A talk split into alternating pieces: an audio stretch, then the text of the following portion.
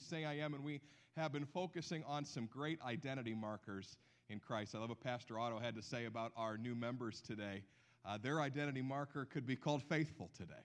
They're choosing faithfulness. And you might say, well, there is only a few. Well, the good news about that is the other half are going to be dedicated in second service today. And so if you want to see who they are, just stay, because who wouldn't want to hear me preach twice in one morning? So we'll be dedicating another group of, of new members in second service, which is so cool as well.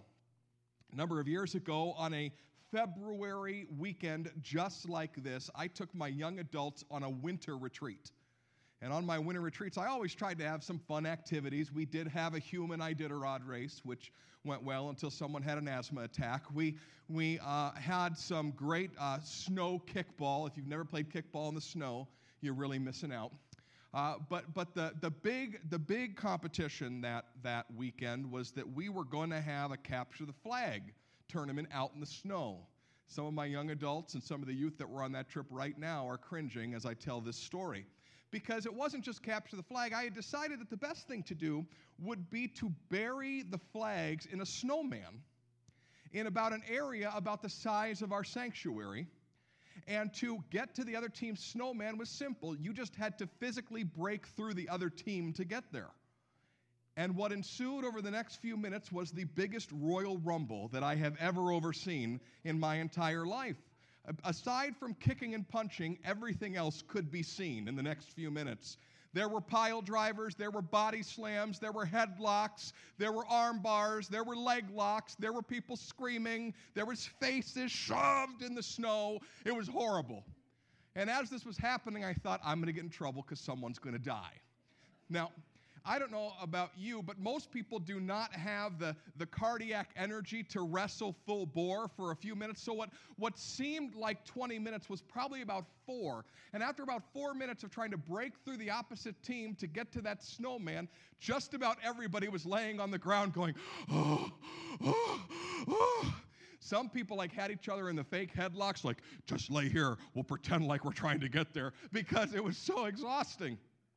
Well, as I sat there, just determined that I was done trying to get to that flag, I looked and I had a teammate who had broken through the other team and was aggressively scooping out that snowman to try to find that flag. And what was most impressive about that moment was that young lady might have been 89 pounds soaking wet in a parka. She was the smallest gal on the entire trip. She was unstoppable that day.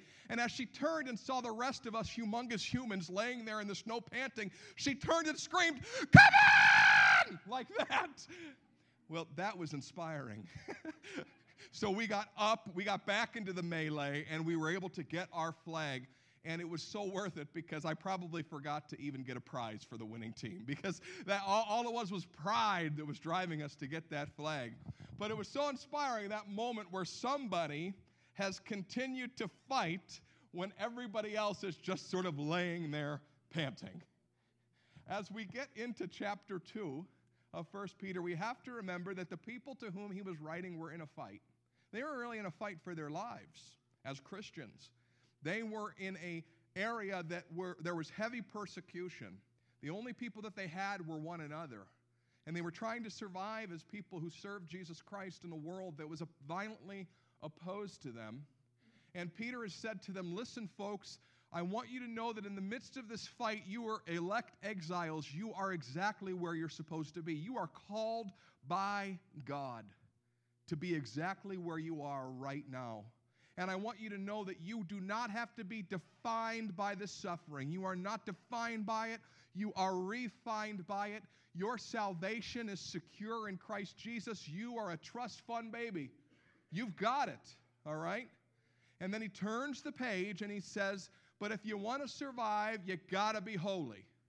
If you want to survive as the church of Jesus Christ, you have to pursue godliness with everything you have. You have. You have to fight for it. And that's what we were talking about last week. Well, now Peter is going to turn the page. He's going to tell us two more hows. Two more hows to be holy. Two more ideas about how we can pursue godliness. And then he's going to give us a why. Something better than the prize that Pastor Matt forgot. Something better than capturing that flag and the pride that you get when you fight for it. No, He's going to give us a why that is so important as to why we pursue holiness that it should change us forever. And we've been having these identity markers, these things that God calls us through the Apostle Peter, and there'll be more up there next week. And they're just adding on to one another throughout this book. I want to tell you, as they add on to one another, we're going to see perhaps two of the most shocking identity markers that we have seen yet towards the end of this passage. The whys are the identity markers themselves. So let's go ahead and read. We're going to see two hows and then two big whys. All right, chapter 2, verse 1, 1 through 5 of 1 Peter. So, put away, Peter says, all malice and all deceit and hypocrisy and envy and slander. Like newborn infants, long for pure spiritual milk, that by it you may grow up into salvation, if indeed you have tasted that the Lord is good. And as you come to him, a living stone, rejected by men, but in the sight of God, chosen and precious, you yourselves, like living stones, are being built up as a spiritual house, to be a holy priesthood, to offer spiritual sacrifices acceptable to God through Jesus Christ. So, here in, in, verse 1 of chapter 2, as Peter continues to tell us how to be holy, he says, Put off character flaws like malice, like deceit, like hypocrisy, like envy, like slander. Put those things off of you. And it's, it's, it's very aggressive language. The language that he uses is to take off what's on you and put it away and don't take it back up again. It's like when a baby throws up on you. You don't just sit there in your clothes. You get those off as quickly as possible, don't you? You don't want to sit in that. And some of you are like, uh, sometimes I do, Pastor Matt. I just, I, I just can't take it anymore. God bless you. The Lord will be your protector and defender. But anyhow, you, you don't sit in that. You get those clothes off. You don't want to put them back on until they've been washed. Well, these are clothes we never put back on. We have to fight off these character flaws. Why do we fight off these character flaws? Because they're the opposite of who God is. Look at the word malice desiring ill will towards others. You ever desire that something bad happened to another person? You might not wish that they die, but you just might wish that they look foolish or stupid or get theirs. You know what I'm talking about? Malice. God doesn't exist in any malice towards us. God is so interested in doing good by us that He sent His Son to die on a cross for our sins. There's no malice in God. God is good. He's merciful. He's loving and forgiving. He can't have His servants feeling any type of ill will towards one another. You can't do it. I had a lady who was a, a big time Christian, and, and I don't know if you know what I mean by big time Christian, but she was a big time Christian. She said one time she was in a fight with some ladies from her church, so she and some ladies who were on her side, they went and they met in one of the stalls in the ladies' bathroom and prayed that that lady would die. And then she died. And then she took it as from the Lord. It was the looniest story I'd ever heard. As the story was over, I thought, yes, you are insane. That is, that is not what God would have willed. And the coincidence that the lady died, ugh, creepy, but probably not the will of God, right? So maybe you don't wish malice upon somebody that level. I, I hope you don't. But God's God, God doesn't operate in any ill will, and therefore we can't operate in any ill will. God doesn't operate in any deceit. God is truth. So we've got to operate in truth. We can't operate in ways that, that make us seem better in the eyes or do better in the eyes of other people for our gain. That's deceit. God is not full of hypocrisy. God is I am who I say I am. That's his name. Right? God is God is somebody who is not fake, is just real. No fakeness. You don't pretend to be something you're not. See, these are all things that, that, that the Apostle Peter looks at and he goes, These are things that break down community. These are things that break down unity malice and hypocrisy, deceit, envy, wanting somebody, wanting something that somebody else has, thinking that you're entitled or deserve something that somebody else owns, especially within the community, envy. And then, of course, the one that, that, that just should, should grab us all slander. And not just slander, but all slander all negative talk about other people. Ooh, I don't like that because I have sort of a wicked sense of humor. I like to make fun of people, mostly to their face. Mostly. It's just so they know that I know that they're funny. But all slander, it says. Anything that would devalue another human being that comes out of our mouth, that, that can't be. Why does Peter go there? You know, he doesn't go to drunkenness or sexual immorality or greed. He goes to these ones because he realizes that a community that is under this type of pressure, they got to stick together. They got to love one another deeply and from the heart. They can't have character flaws that break down community. Peter says, put these things off and leave them off forever. Take them off and then take something else on. Look at verse 2. He says, like newborn infants, long for pure spiritual milk, that by it you may grow up into salvation, if indeed you have tasted and seen that the Lord is good. Peter says you need to think of yourself as a newborn and you got to fight to get fed. You've seen newborns. Newborns do one thing they try to get milk. Like that's it. They come out of the womb craning their necks, mouth wide open, trying to get fed. This is the image that Peter thinks about that Christians should be engaged in when it comes to spiritual things. That we crave pure spiritual milk, that we want what God has to offer, that we want it desperately. The minute we come into this Christian world, we should want what is God's and we should want it deeply. Now, that's tough because that takes us acknowledging that we need to grow. And I don't know about you, but a lot of times we walk around as Christians pretty sure that we're grown up, pretty sure that we, we're not infants any longer, pretty sure, pretty sure that we've moved on to steak and potatoes, you know? And Peter reminds us no, let's crave the pure simplicity of what God has designed for us. Can you crave the pure simplicity of prayer? Can you pray, crave the pure simplicity of Bible reading? Can you crave the pure simplicity of wanting to listen to the spoken word of the Bible? Can you crave the simplicity of small group meetings? Can you crave the simplicity of worship? These are the type of simple things that God has instituted that Peter says you need to crave these things like a newborn. Open your mouth, crane your neck, and try to get there because that's what you need. That's the imagery that he's giving us. Now, now I want to tell you something happened this week, and I'm not trying to say, oh, uh, uh, you're awesome, man. This just occurred to me this morning. I, I, I, had my day off the other day, and I, and I grabbed my Bible and I opened it. And as I opened my Bible, I made this sound. Ah. Yeah, and I thought, yeah, my Bible, the Word of God.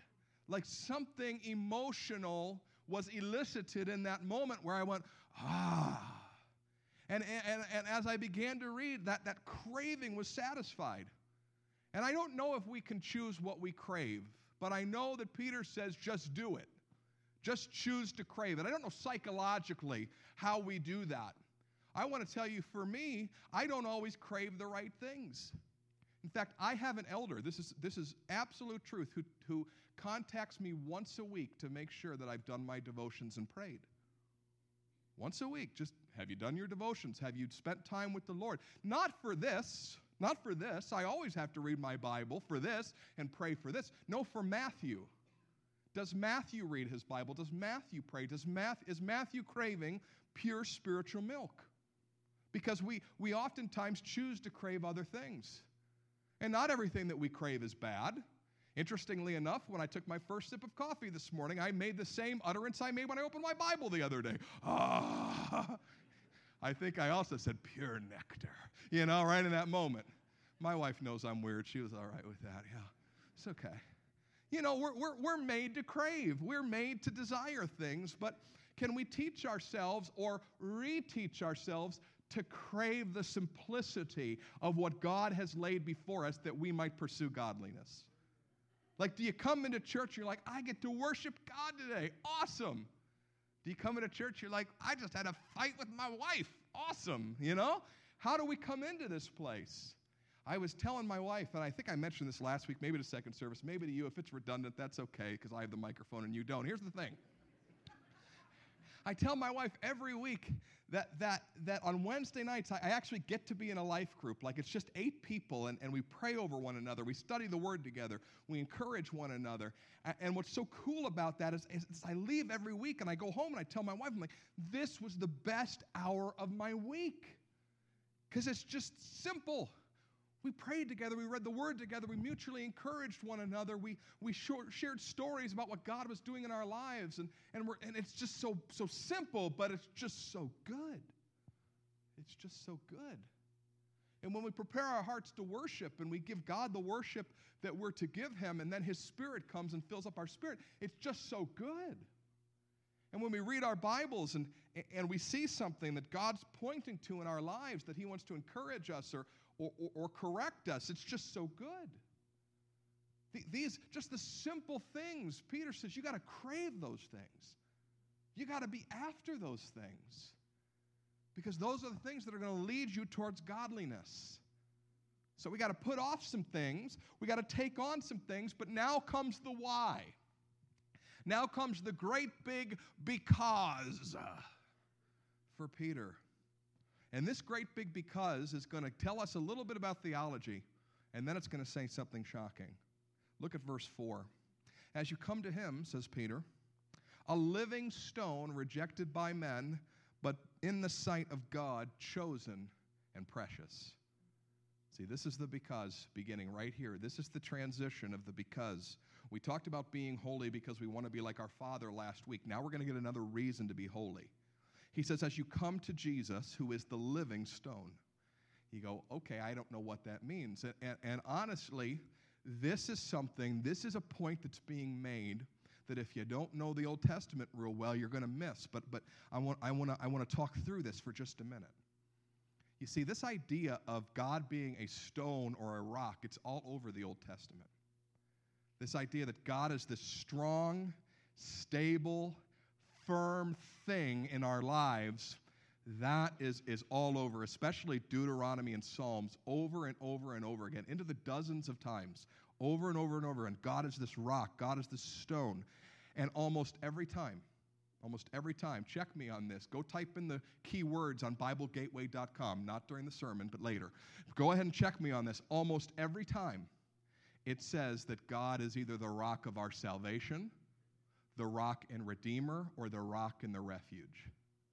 Those are the three things. Almost always salvation, but also sometimes redeemer, and then once in a while our refuge. Therefore, salvation and rock go together like peanut butter and jelly.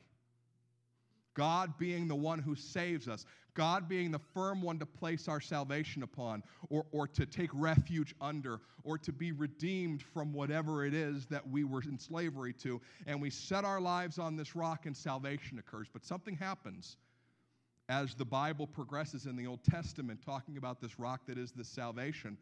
There are moments in Isaiah and other places where all of a sudden they're recognizing God can also be a rock that you stumble over the same rock that's supposed to be the firm foundation of our salvation, if not received correctly, can be that which we fall down.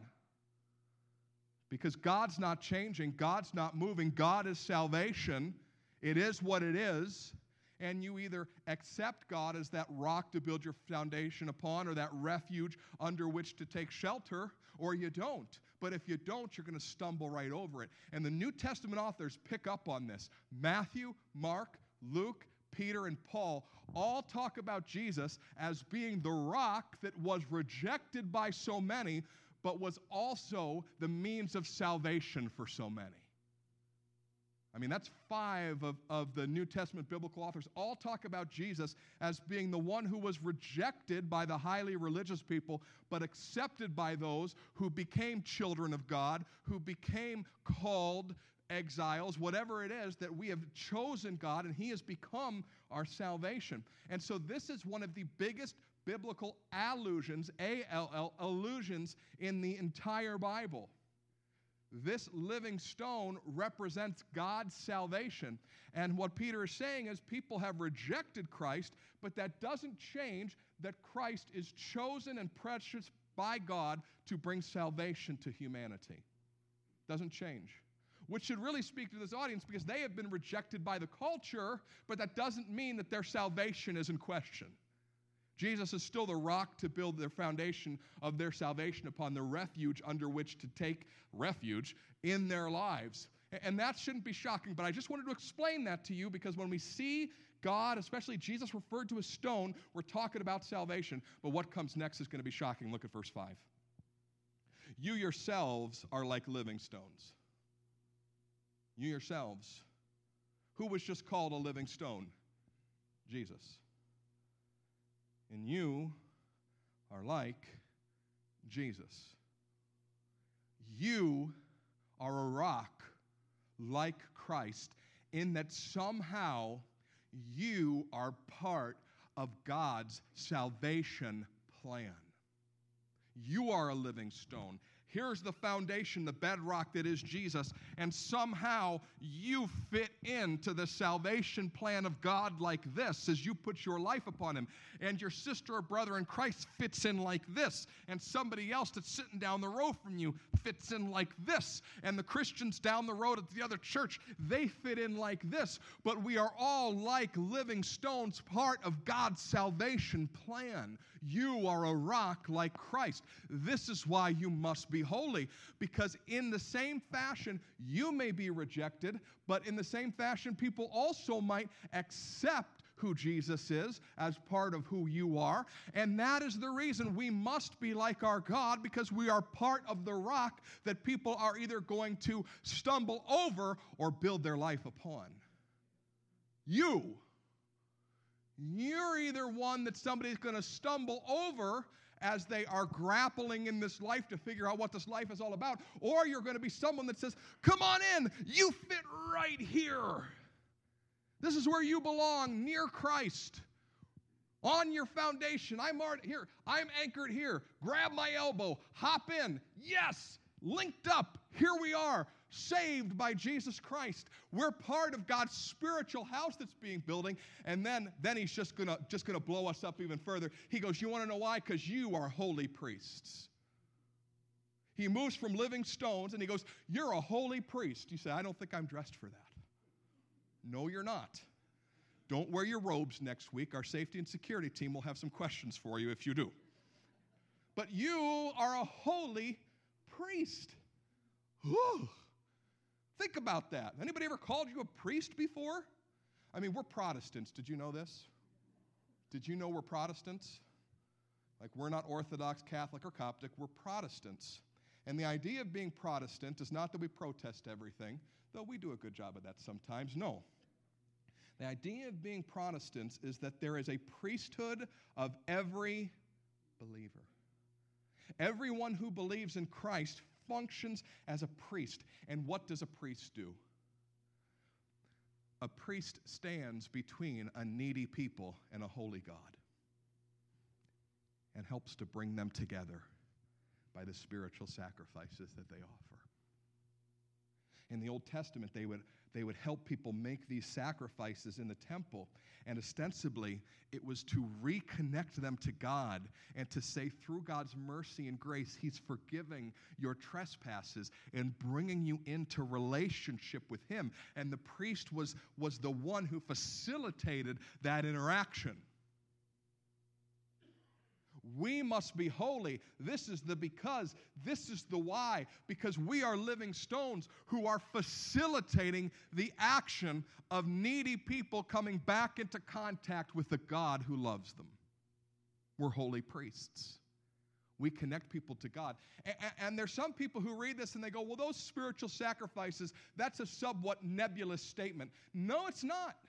Not when taken together with living stones not when thought about thoroughly as to what those sacrifices meant in the Old Testament. Not at all. It's not nebulous. You're bringing people back to connection with God. Therefore, how's your character? Therefore, what you've been drinking. Talk about milk. What you've been drinking. That's why you must be holy. That's why you must be set apart. That's why you must pursue godliness. That's why you want to be like Him, because you are helping being a living stone for someone else to build upon. You are designed to help reconnect people with God. But if you're not holy, if you're not set apart, if you look like some pebbles on the ground, if you ain't wearing your robes, no one's going to recognize you as anybody who can bring them back into connection with their God. That's why we want to be holy. And I'm going to make this point even further in the coming weeks. When we get down to verses 11 and 12, you are going to see this. It's going to be even more explicit, it's going to be more clear. But this is what Peter's pushing us towards. He's saying, Be like God because your job is to connect others to God. You're a holy priesthood. That's who you are. How's your character today? See, are you a baby? Recognizing your dependence upon God and wanting to grow up into your salvation? Are you humble enough to see what God's trying to do in you because of who you are? A living stone, a holy priest. God's trying to change you, God's trying to work on you, God's trying to build you up because you are His and called by Him to do this work as living stones and holy priests. We want to be holy because we want to be like our Father. We want to be holy because we're called priests. How's your character today? You know, a lot of times we can minimize what's going on in our life. But I tell you, oftentimes what you see as a molehill, the people around you will see as a mountain. What you see as a quirk, other people will see as a character flaw. When you say, that's just who I am, others may be saying, yeah, that's just who they are. Living stones and holy priests don't have any right to stay cracked and unclean. No right. Because we've got more work to do. We're elect exiles in this world. That means that this is not our home. We have work to do while we're here. And over and over and over again in chapter 1 and chapter 2, Peter just says, until the revelation of Jesus Christ, until Christ returns, until time is ended, this is what we're here to do right now to be living stones and holy priests, because Christ is returning. So bind up the cracks, take off what is unclean, so that we can do what God's called us to do. Would you bow your heads and pray with me?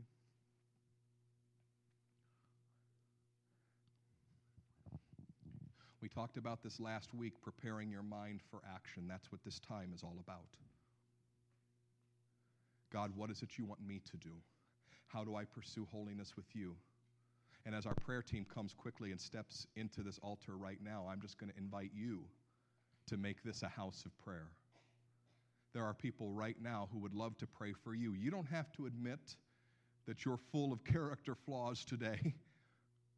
You don't have to come up here and say, I'm a mess.